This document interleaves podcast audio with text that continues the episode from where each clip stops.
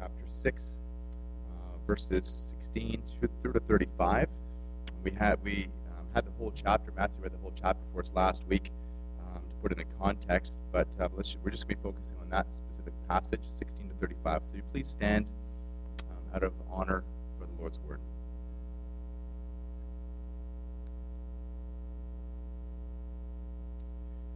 When evening came, his disciples went down to the sea, got into a boat, and started across the sea to Capernaum. It was now dark, and Jesus had not yet come to them. The sea became rough because a strong wind was blowing. When they had rowed about three or four miles, they saw Jesus walking on the sea and coming near the boat, and they were frightened. But he said to them, It is I, do not be afraid. Then they were glad to take him in the boat, and immediately the boat was at the land to which they were going. On the next day, the crowd that remained on the other side of the sea saw that there had been only one boat there, and that Jesus had not entered the boat with his disciples, but that his disciples had gone away alone. Other boats from Tiberias came near the place where they had eaten the bread after the Lord had given thanks. So when they saw the, that, that when the crowd saw that Jesus was not there, nor his disciples, they themselves got into boats and went to Capernaum seeking Jesus. When they found him on the other side of the sea, they said to him, Rabbi, when did you come here? Jesus answered them, Truly, truly, I say to you, you are seeking me not because you saw signs, but because you ate your fill of the loaves. Do not labor for the food that perishes, but for the food that endures to eternal life, which the Son of Man will give to you, for on him God the Father has set his seal. Then they said to him, What, what, what must we do to be doing the works of God? Jesus answered them, This is the work of God, that you believe in him whom he has sent. So they said to him, Then what sign will you do that we may see and believe you? What work do you perform? Our fathers ate manna in the wilderness. As it is written, He gave them bread from heaven to eat. Jesus said to them, Truly, truly, I say to you, it was not Moses who gave you the bread from heaven, but my Father gives you the true bread from heaven. For this for the bread of God is he who comes down from heaven and gives life to the world. They said to him, Sir, give us this bread always. Jesus said to them, I am the bread of life. Whoever comes to me shall not hunger, whoever believes in me shall never thirst. This is the word of the Lord. So last week we spoke about how Jesus fed the multitudes with miraculous bread and fish, that, that he had actually created the bread and fish ex nihilo, that he, he created something out of nothing, that he was able to, to feed not just 5,000 people, it was 5,000 men, but probably close to 20,000 people with just, just a little boy's lunch. And the people responded by wanting to force Jesus to become their king.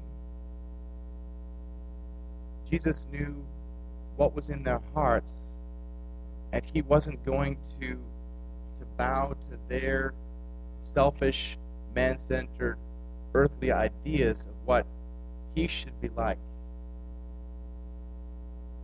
Because he is God the Son, and he must be worshiped in spirit and in truth.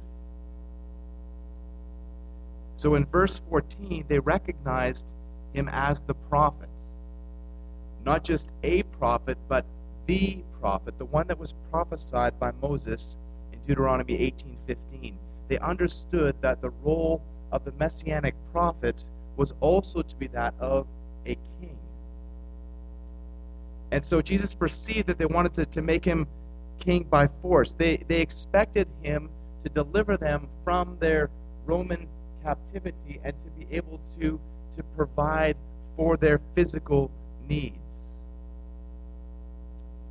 Jesus is a king, but he's not a king on those terms or in that way or at that time. One day, when Jesus returns, he will set up, I believe, his, his millennial reign on earth but his kingdom is ultimately a spiritual kingdom.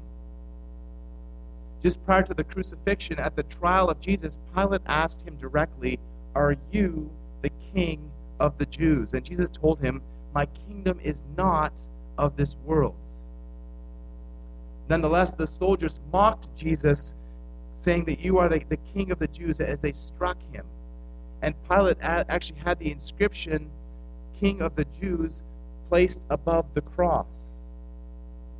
And the Jews were indignant about this, and they, they said, they told Pilate, don't say that Jesus is the king of the, of the Jews, but that Jesus claimed to be king of the Jews. But Pilate said, What I have written, I have written. It's the worst irony that the Jews would here at this point try to force Jesus to be their king when he actually was, and then he would later be rejected by the people as their king, and then crucified by the Romans under the charge of king of the Jews. Jesus knew what was in their hearts, and he knew that his time had not yet come, so he withdrew up the mountain by himself. This is the Golan Heights. The Golan Heights has a, a commanding view of the Sea of Galilee and the surrounding area. But this time, Jesus didn't even take the 12 with him. Matthew and Mark tells us this, that this was after he had dismissed the, the crowds by himself. verses 16 to 21 uh, raise some questions that, that we would do well to ask ourselves. Are you watching your step? In verses 16 to 21, Jesus performs yet another miracle. This one equally astounding as the feeding of the multitudes, but this one far less public. The same incident is recorded in Matthew 14, verses 22 to 33, and Mark 6, verses 45 to 52, but Luke doesn't mention it. Doesn't mention it. In the evening, the twelve took a boat and headed west across the Sea of Galilee towards Capernaum. Now, the Sea of Galilee is, is really more of a lake. It's got fresh water, and it's actually relatively small. It's, it's only 166 square kilometers. It's about half the size of Okanagan Lake. But interestingly, the surrounding geography is very similar to that of, of the Okanagan Lake. If you've ever been on the lake here in an afternoon when the wind comes up suddenly and, and there's, there's huge white caps on the waves. And, and if you're in a small boat, it can be extremely dangerous. These are the same type of conditions that, would, that took place regularly on the Sea of Galilee. You see, the Sea of Galilee is quite low, it's about 600 feet below sea level.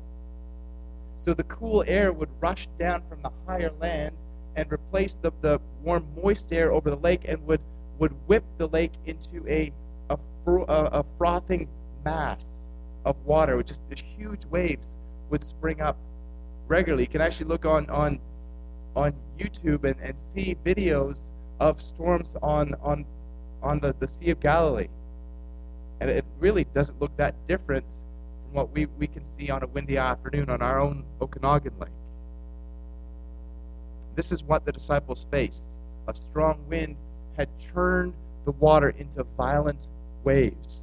Matthew tells us that the wind was against them and marked that they were making way painfully. It was dark and Jesus had not yet come to them. Now there's a, a little a literary device known as pathetic fallacy in which inanimate objects such as weather actually reflect the mood of the stories. Like when somebody is, is feeling when a main character in a story is feeling depressed and they look out the window and it's it's a dreary, drizzly day. As we've already seen, John's gospel is rich with symbolism. And that of darkness versus light is regularly repeated.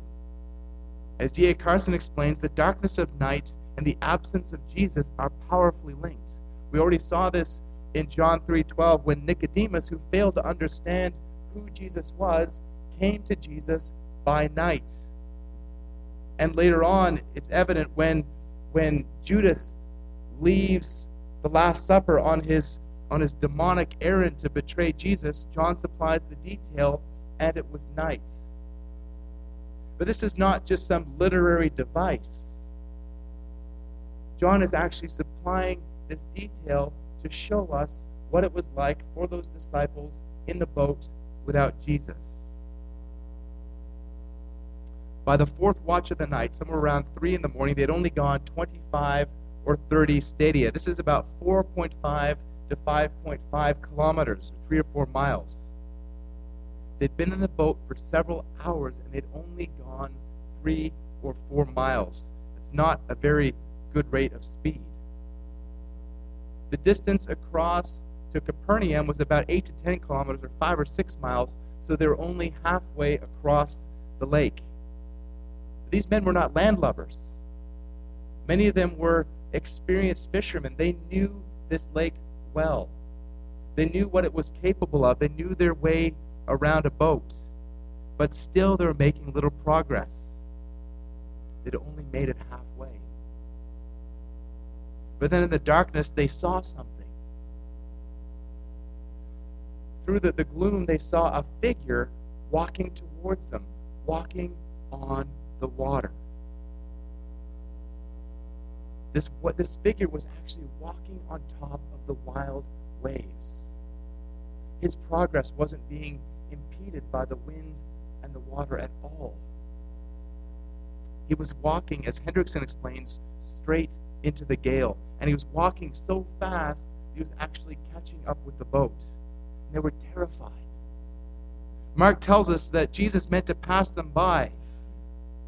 But when they exclaimed, It's a ghost, they cried out in fear. And immediately Jesus said to them, Take heart. It is I. Do not be afraid. Now, Peter, who often leads off with his mouth, answered, Lord, if it is you, command me to come to you on the water. So Jesus says to Peter, Come. And Peter there actually got out of the boat and walked on the water towards Jesus. But when he saw the wind, he was afraid. And as he began to sink, he cried out, Oh Lord, save me.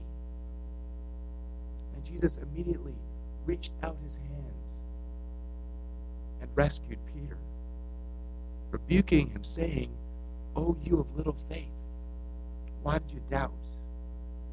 As soon as they got into the boat, the wind ceased. Jesus had performed yet another miracle, stopping the gale force winds.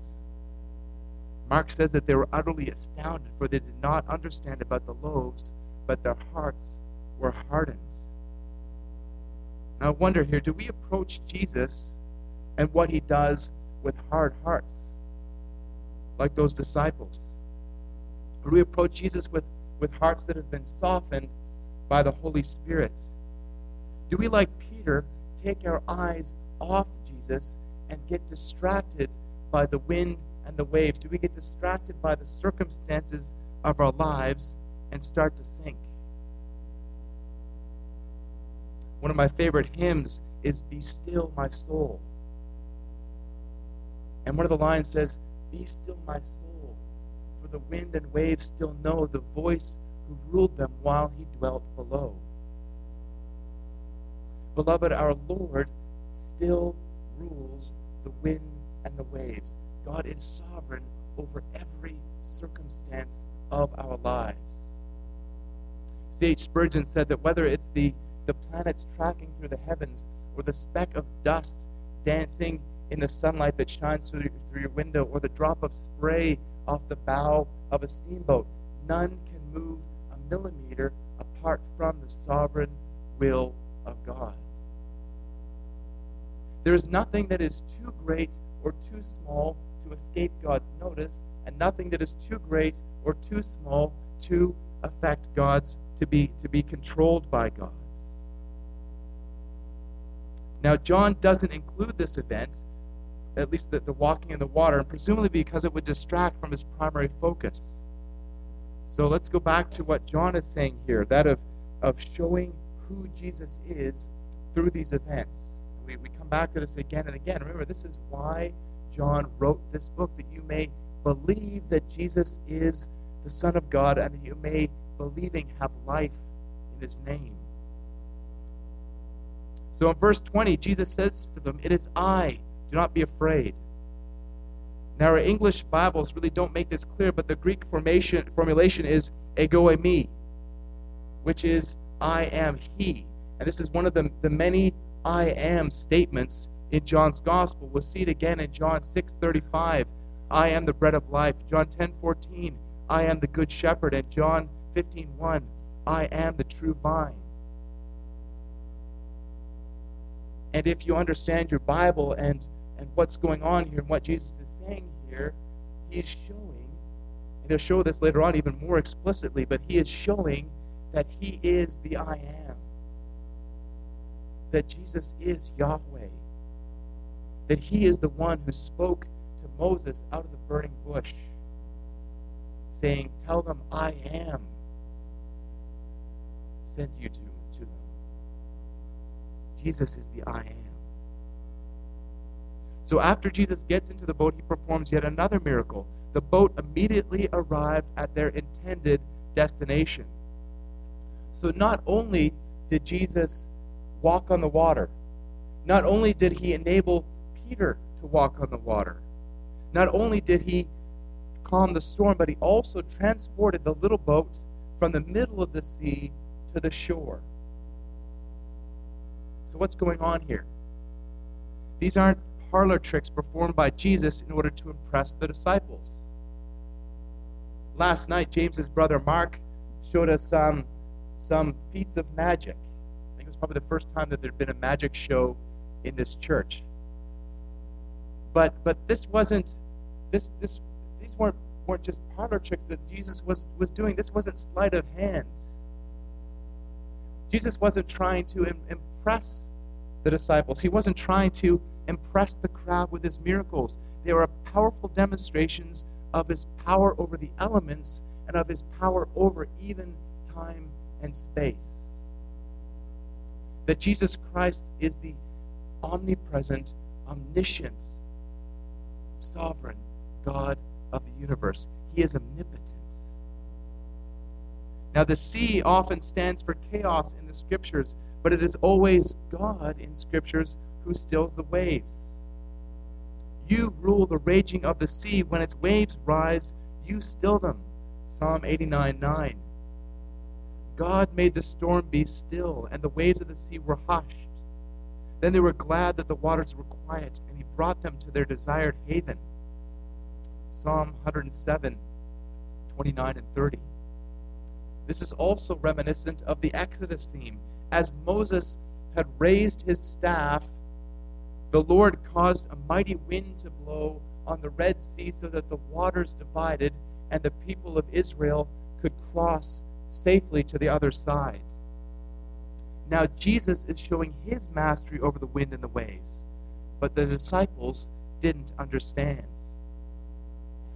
D.A. Carson points out that verses 16 to 21 follow verses 1 to 15, in the same way that verses 59 to 71 follow verses 22 to 58. Both show the, the shift in focus, on the one hand, from the crowds, then to the disciples. And they show what the disciples are like without Jesus. They, it shows that the, that the disciples need the sovereign intervention of Jesus Christ. Beloved, we too are inadequate, desperately inadequate, without the sovereign intervention of Jesus. You can't come to Him, let alone walk in His steps, unless He is revealing Himself to you and empowering you to follow Him. So, are you watching your step? Are you walking where Jesus walked with the eyes of faith? Or are you getting weighed down by your circumstances and taking your eyes off Jesus? Are you following him at all? In verses 22 to 26, the crowds come seeking for Jesus, and he essentially has a question for them. He asks, What are you looking for? We need to ask ourselves the same question What are you, what are we looking for? The next day, the crowds realized that Jesus hadn't entered into the boat with his disciples, so they followed. After all, the going was easy now, the, the waters had been calmed. So they got into boats and they followed to Capernaum, seeking Jesus. And Matthew adds that, that when they crossed over, they came to land at Gennesaret. And when the men of the place recognized him, they sent to, around to all that region and brought to him all who were sick, and implored him that he might only touch the fringe of his garment. And as many as touched it were made well. So these people are gathered around many of the same people who had been seeking Jesus looking for bread, now there's an, another group of people there as well who are seeking Jesus for healing. And John says that they asked Jesus, Rabbi, when did you come here? They didn't understand how he could have gotten there since he didn't get into the boat with his disciples and no other boat to that point had left. And I'm sure they're wondering, because of the, the storm, how they could have gotten across. And Jesus here knows what's going on in their hearts, so he doesn't even answer their question. He tells them in verse 26 Truly, truly, I say to you, you are seeking me, not because you saw the signs, but because you ate your fill of the loaves. So, this is another one of these Amen, Amen, or verily, verily statements that Jesus is saying that draw attention. He has something very important to say, something very important to say to them, and something very important to say to us. They should have known that the signs that Jesus exhibited bore testimony to who he was. Jesus is saying to them that they aren't really interested in who he really is but in who they want him to be. They wanted a king who could free them from their Roman occupiers. They wanted a miracle who could a miracle worker who could heal their sick and feed their physical hunger. Essentially, they wanted their felt needs met. Leon Morris explains they were looking in the wrong place for the bread from heaven. It was not a novel kind of manna, it was the one who came from heaven to give life not only to Israel, but to the world. Beloved, there is no better search that you can enter into than that of seeking Jesus. Many churches are devoted to seeking Him, the so called seeker sensitive movement. But there's a problem. There's a problem. The people that they're targeting don't really exist. They don't exist. There are no seekers, at least in this sense of the, of the word. Paul, in his indictment against Jew and Gentile alike, said in Romans 3:10, "No one seeks God." But what these churches are doing is catering to felt needs. They're just like the Jews who were seeking Jesus because of their felt needs. And the messages in these churches are nothing more than motivational messages to help you fix the problems in your life, offering you your best life now, or offering you a sense of purpose. And, and many of these churches are beginning to realize that this system is bankrupt. As some of their own leaders have said, that they realize that their, their churches are, are a mile wide and an inch deep. And as people who are really hungering for spiritual bread are leaving these churches because they're not getting fed. Mark Dever tells the story of, of going to Chicago and, and visiting Willow Creek. And he said it was, it was amazing that before they even went into the parking lot, there was somebody directing them. There, was, there were people directing them into the parking spot, and then people holding the doors for them, and, and people showing them to their seats, and, and everybody was incredibly friendly. But he says then what happened is, is that the message was preached, and he said the message was weak as water. But then they went to Moody Church, and nobody really greeted them. And they sat there and they heard an incredible message. But afterwards, they, they wanted to have a, have a look around this, this historic building, but, but pretty much everybody had left, and one of the deacons came up to them and said, You're, you're going to have to leave now. We want to lock up. And so what he was saying is, is that if we could, could get the, the message of, of this church, of Moody Church, and a way to really love people in these practical ways, we'd be onto something. But the problem is in the in the seeker sensitive churches that they're acting as though the, the, the method are the means towards bringing people to salvation. Beloved, being nice to somebody never saved anybody. People are saved through the gospel, through the faithful proclamation of Jesus Christ. not through any man centered means. But we do acknowledge that there really are people who are truly seeking Jesus, but it's almost always the small minority. These are those in whom the Holy Spirit has been at work, giving them spiritual appetites, not for earthly bread, but for the bread of heaven. Such people are seeking Jesus with the eyes of a pre existing faith, a faith that has been given to them as the gift of God. Hebrews 11:6 says, "And without faith it is impossible to please him, for, ever who for whoever would draw near to him must believe that he exists and he rewards those who seek him." It's those who already believe in this way that are the true Christ seekers. Jesus said in Matthew 7 7, Ask and it will be given to you, seek and you will find, knock and it will be open to you. Jesus is telling us that we are to go to God asking, seeking, and knocking, trusting that our Heavenly Father will give us what we need. Beloved, we have been raised with Christ, so we seek the things that are above where Christ is, seated at the right hand of God. Colossians 3 1. So, beloved, we are the true seekers. We're the seekers. When Jesus told the crowds, You are seeking me not because you saw signs, but because you're, you're, you ate your fill of the loaves, he doesn't really sound very seeker sensitive, does he? It almost sounds as if he's deliberately trying to offend them. And if you think he's doing so now, just wait until next week when we talk about how Jesus told them that, that he has that they have to eat his flesh and drink his blood. He did so with the intended purpose of separating the sheep from the goats. He wanted to separate those who were truly seeking him from those who were only seeking him for an earthly blessing.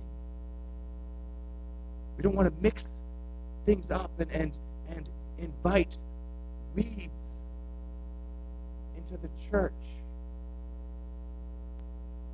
So that what happens is it just waters things down and, and, to be negatively influenced. That brings us to the next question What are you working for? In verses 27 to 30. Jesus says to them in verse 27 Do not work for the food that perishes, but for the food that endures to eternal life, which the Son of Man, Son of Man will give you. For on him God the Father has set his seal. It's so easy to get bogged down in the day in, day out, get up, go to work, come home, go to bed, get up in the morning, and start all over again. Before you know it, 20 years have passed and you haven't progressed. You haven't really grown in your faith. You haven't done, done much, if anything, to advance the kingdom of God. Just like the world, it's so easy to live as though this world was all there is.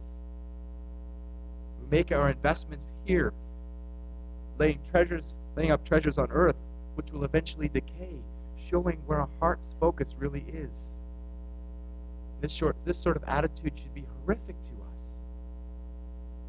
Jeremiah says, Be appalled, O heavens, at this. Be shocked. Be utterly desolate, declares the Lord. For my people have committed two evils.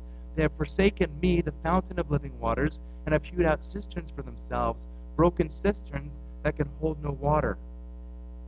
The two evils are on the one hand rejecting God, and on the other hand trying to find satisfaction in things instead of God Himself. Maybe you too are seeking your satisfaction in things. Maybe you're trying to even find your, your satisfaction in blessings from God instead of from God Himself. Think for a moment about your prayer life. When you pray, is it, is it a perfunctory duty? Is it more of a, of a shopping list of requests than a time of intimate fellowship with your God? This will reveal where your focus lies. And I know that as we've been talking through with our, our men's discipleship group, that I've been challenged in my own prayer life. I want more. I don't want to be satisfied just with with with with just a, a, a superficial prayer time. Now, of course, not that it's, it's wrong to ask the Lord for the things that we need. This too is an act of worship. But we need to let our, our sense of need develop into an understanding, understanding that it's only God Himself who can satisfy. Jonathan Edwards wrote, I vehement longings of soul after God and Christ, after ever more holiness, wherewith my heart seemed to be full, ready to break. I spent most of my time in divine things, year after year, of walking alone in the woods and solitary places for meditation, soliloquy, and prayer and converse with God. It was always my manner at such times to sing forth my contemplations. Prayer seemed to be as natural to me as the breath by which the inward burnings of my heart had vent. Now, I don't know about you, but I get glimpses of this. Just little glimpses. But Jonathan Edwards lived there year after year.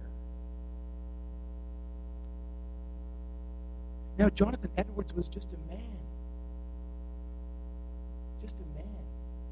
A human being like you and me. What was special about Jonathan Edwards was his God. And when he got a taste of who God really is, he wanted more. He wanted more. He, he knew that, that he had a hunger which would never be satisfied in this life. So he, he strove to do everything that he could to draw close to God in Holy Communion. Is that something that you really want? Are you willing to let go of those things that distract you from having that type of communion? Of, of having a, a daily, regular knowledge of being fed with the very bread of heaven. If that's the case, then you need to start with prayer. Because, beloved, that is a prayer that God is going to delight to grant you. Ask Him. Let's pray even now. Heavenly Father, I pray that you will give us a spiritual hunger and a spiritual thirst to worship you as the God of our hearts. Lord, give us this appetite. We are so distracted with the things that can never satisfy. Feed us, with, we pray, with the bread of heaven. The crowds pick up on Jesus' words here about not working for the food that perishes, but for the food that endures to eternal life, and they incorrectly draw the conclusion that Jesus is focusing on the type of work that they should be doing. So they ask in verse 28, What must we do to be doing the works of God? They miss the point entirely. They miss the point entirely. Jesus isn't focusing on the type of work, but on the appropriate goal. Like the rich young ruler in Luke 18, they're essentially saying, What must I do to e- inherit eternal life? They're saying, We want eternal life. Tell us what God wants to do, and we'll do it. Now, please don't get me wrong. When, when, when I talk about Jonathan Edwards or I talk about praying for these things, I'm not talking about working for your salvation. I'm not talking about, about at the bottom anything that we can do. The Bible teaches God's sovereignty and man's responsibility, but at the base of it, it's God's sovereignty. We're told to work out our salvation with fear and trembling, for it is God who works in us to will and to work for his good pleasure. We can't do this. We can't change our hearts. We can't make ourselves want to love God more than we already do. We just have to acknowledge that the love that we ought to have is not there as it ought to be and cast ourselves on Christ, praying that God would do in us by His Holy Spirit what we could never do on our own. And that's where these crowds missed it. They're saying, What should we do? They entirely miss the fact that it is God who gives it. Jesus says to them, It is the Son of Man who gives it. And they miss the point that that Jesus, it is on Jesus, on the Son, that, that the Father has set his seal of approval. So Jesus answers them in verse 29 This is the work of God, that you believe in him whom he has sent. That's it. You don't have to work to earn your salvation. Just believe in Jesus. Just believe that he is truly the Son of God. Just believe in his substitutionary death. Just believe in his resurrection from the dead.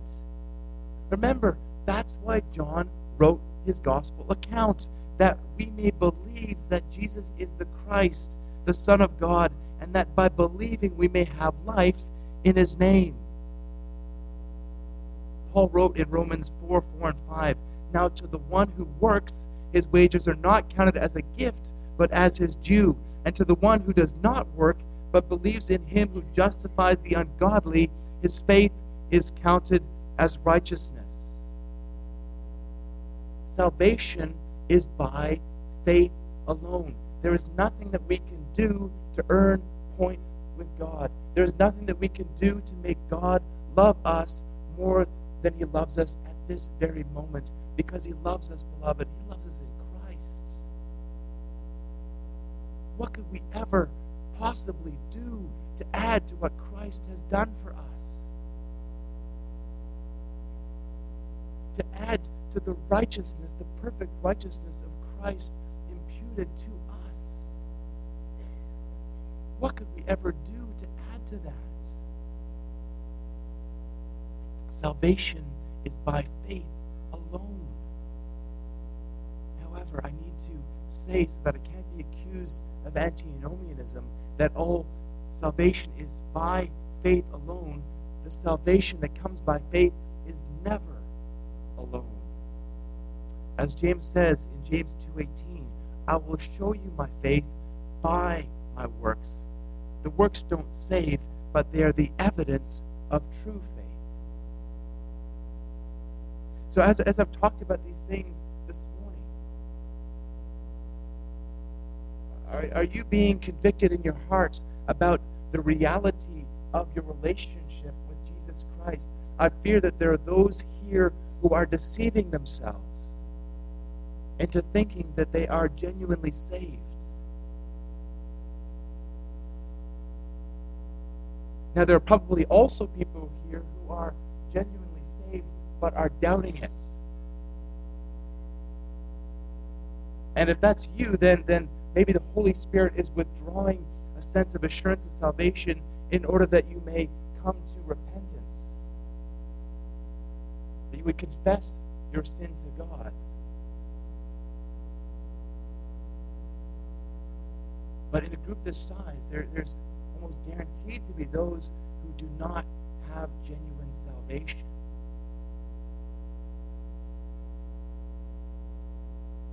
Now that the people, the crowds understand what Jesus means here, so they ask him, Well, what sign do you do that we may believe in you?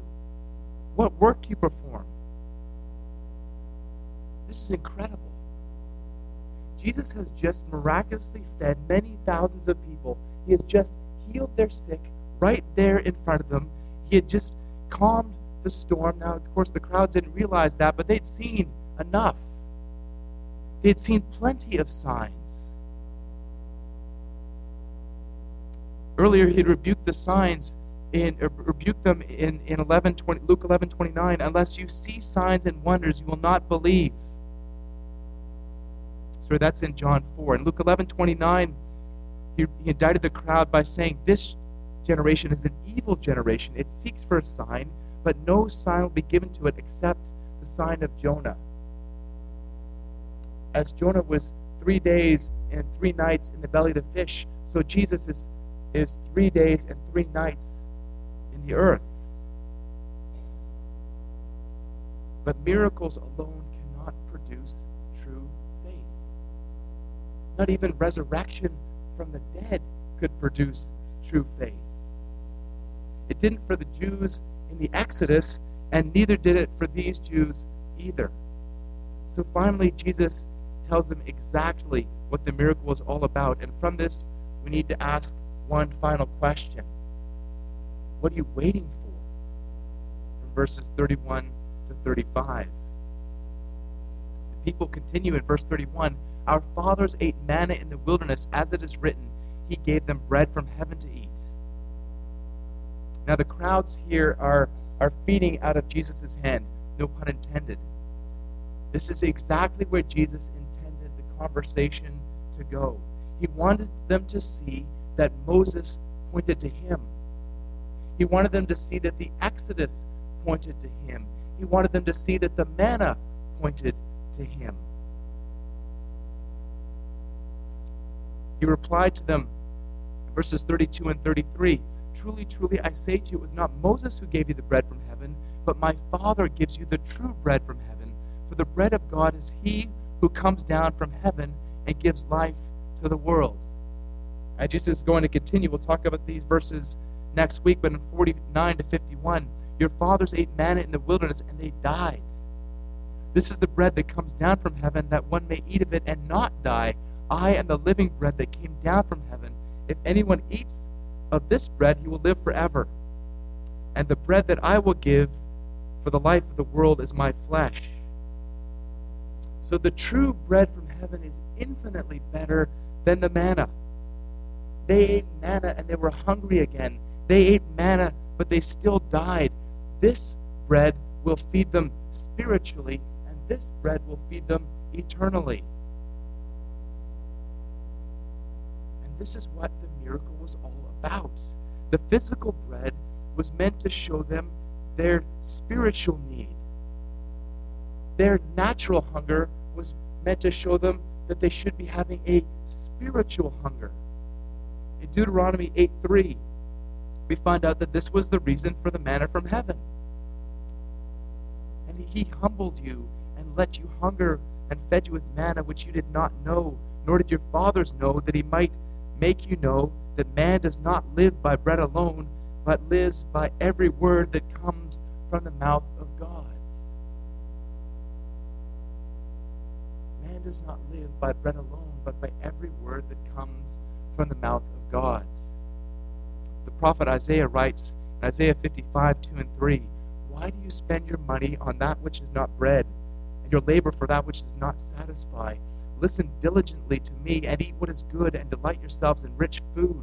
Incline your ear, and come to me. Hear that your soul may live, and I will make with you my everlasting covenant, my steadfast, sure love for David. Incline your ear to God and come to Him. Listen to Him that your soul may live. Now, at first, here the crowds seem to respond well. This seems like a good deal. They make a commitment Sir, give us this bread always. A lot of churches at this point would have them sign a card raise their hand or walk an aisle, but they haven't yet counted the cost. Jesus continues in verse 35 I am the bread of life. Whoever comes to me shall not hunger. Whoever believes in me will never thirst. So, what are you waiting for? Have you been awakened to your spiritual hunger? Come to the bread of life. There are people here who have never tasted and seen that the Lord is good. People who have never taken refuge in Him. What are you waiting for? Come to the bread of life. There are people here who are starving themselves from fellowship with God and His church. What are you waiting for? Be nourished by the bread of life. There are people here who are discouraged and beaten down by the trials of life. What are you waiting for? Be strengthened by the bread of life. There are people here who are distracted by the cares of this world. What are you waiting for? Feast on the bread of life.